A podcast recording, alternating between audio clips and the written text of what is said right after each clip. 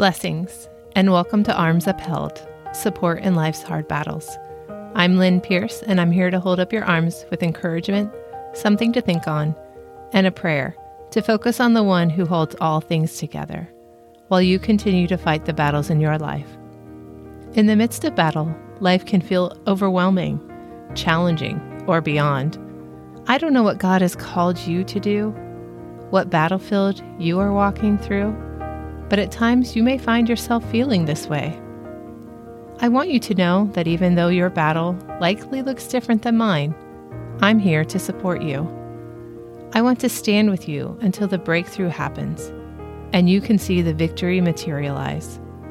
My hope is that these few minutes we spend together will help you lighten your load, feel seen, connected, and loved, and fix your eyes on Jesus. Let's begin with God's Word. So he departed from there and found Elisha, the son of Shaphat, who was plowing with twelve yoke of oxen in front of him, and he was with the twelfth. Elijah passed by him and cast his cloak upon him. And he left the oxen and ran after Elijah and said, "Let me kiss my father and my mother, and then I will follow you." And he said to him, "Go back again, for what have I done to you?" And he returned from following him and took the yoke of oxen and sacrificed them and boiled their flesh with the yokes of the oxen and gave it to the people, and they ate. Then he arose and went after Elijah and assisted him. First Kings nineteen, verses nineteen to twenty-one. Today we pick back up with Elijah. He has just encountered God on Horeb, and God has given him three tasks of anointing: Hazael to be king over Syria, Jehu to be king of Israel, and Elisha to be his replacement. Elijah now knows that his time on earth is limited, although the exact date could not yet be penciled in. He also knows he's getting help of the human variety. Whether by the Lord's prompting or some other motivation, Elijah chooses to start with the easiest assignment. Elijah goes for help. Let's review the verbs in this passage to focus on Elijah's actions. What did Elijah do? He departed, found, passed by, cast his cloak, and said words. God has given Elijah a specific task, and he obeys. Elijah's actions here are fairly simple. He leaves Horeb, finds Elisha, and puts his cloak on his back. There are no persuasive essays, enticing job postings, or even negotiations of pay and benefits. Elijah does his part and leaves the outcome up to God. He trusts that if God has said it, it will happen. Elijah is known. He's a well-respected prophet.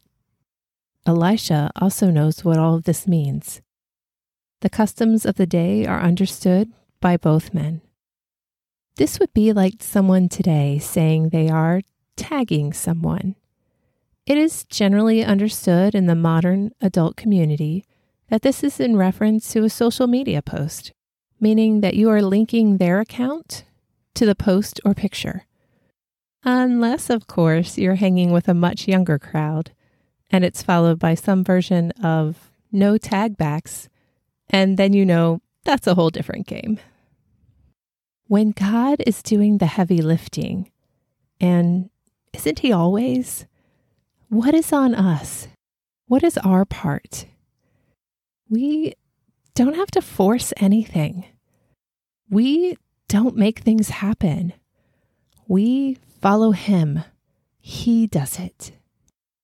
Like Elijah, we can trust God because He has proven Himself faithful over and over again.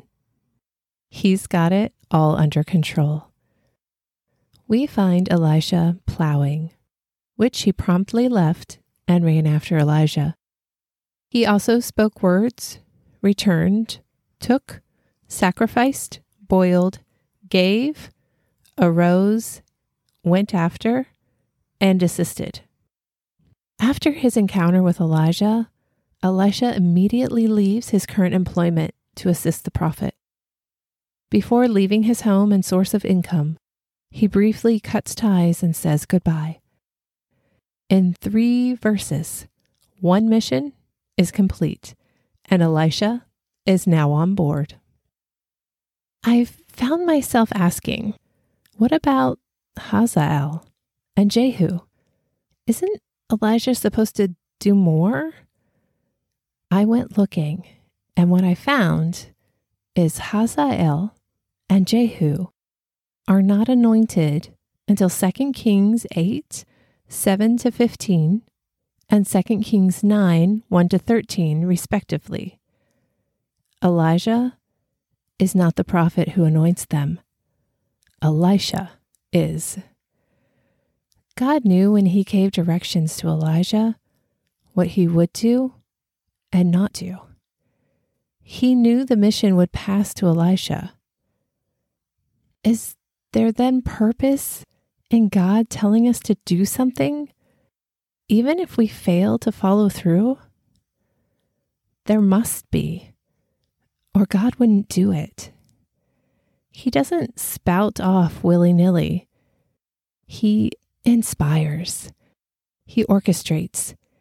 He has a plan and a purpose, even if we don't understand. Is Elijah still struggling? We don't know. Perhaps God knew Elijah needed a faithful friend, a companion, a human sounding board that could provide fellowship for his future endeavors. Struggles tend to be private. They are personal, and we usually deal with them on our own. It's possible only a few faithful friends even know what our struggles are. We have been privy to some of Elijah's, but now we do not know his thoughts, nor his fears. God, however, does, just like he knows ours.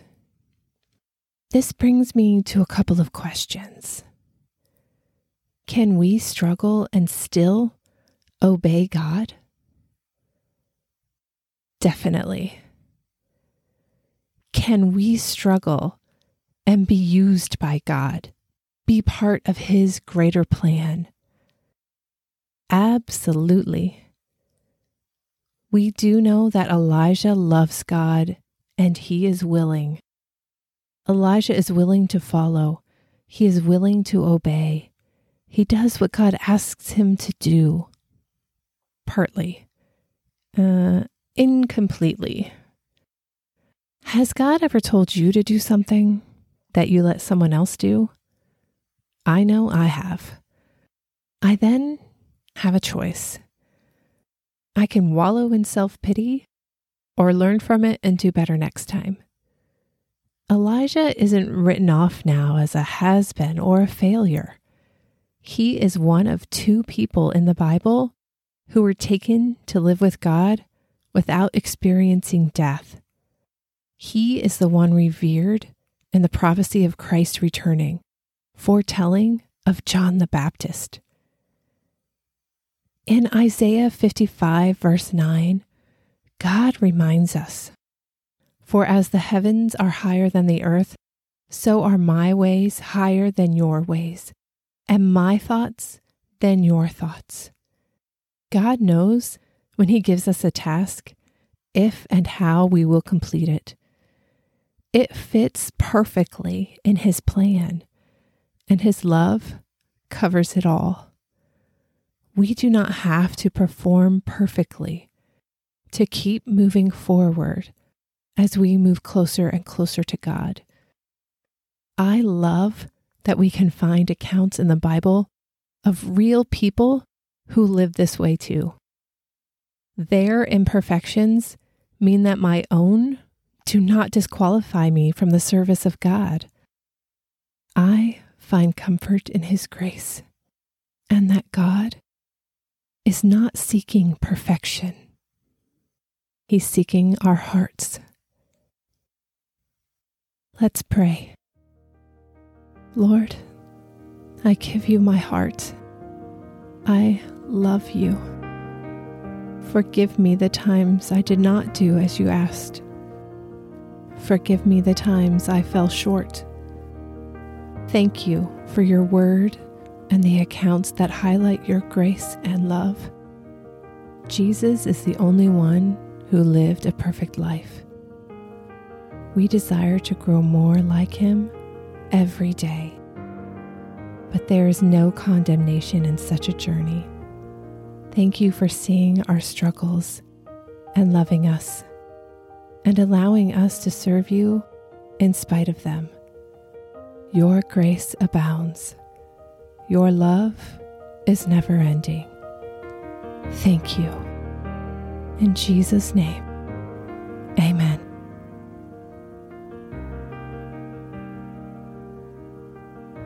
Thank you for spending a few minutes with me. Your time is precious, and I appreciate it.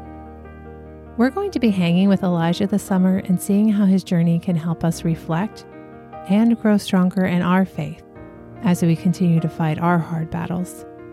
I hope you will stick around to hear more.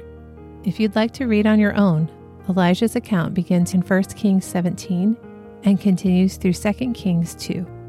I'd also like to invite you to check out my recently launched website at h lynn pierce dot com. It's one more way I can connect with you.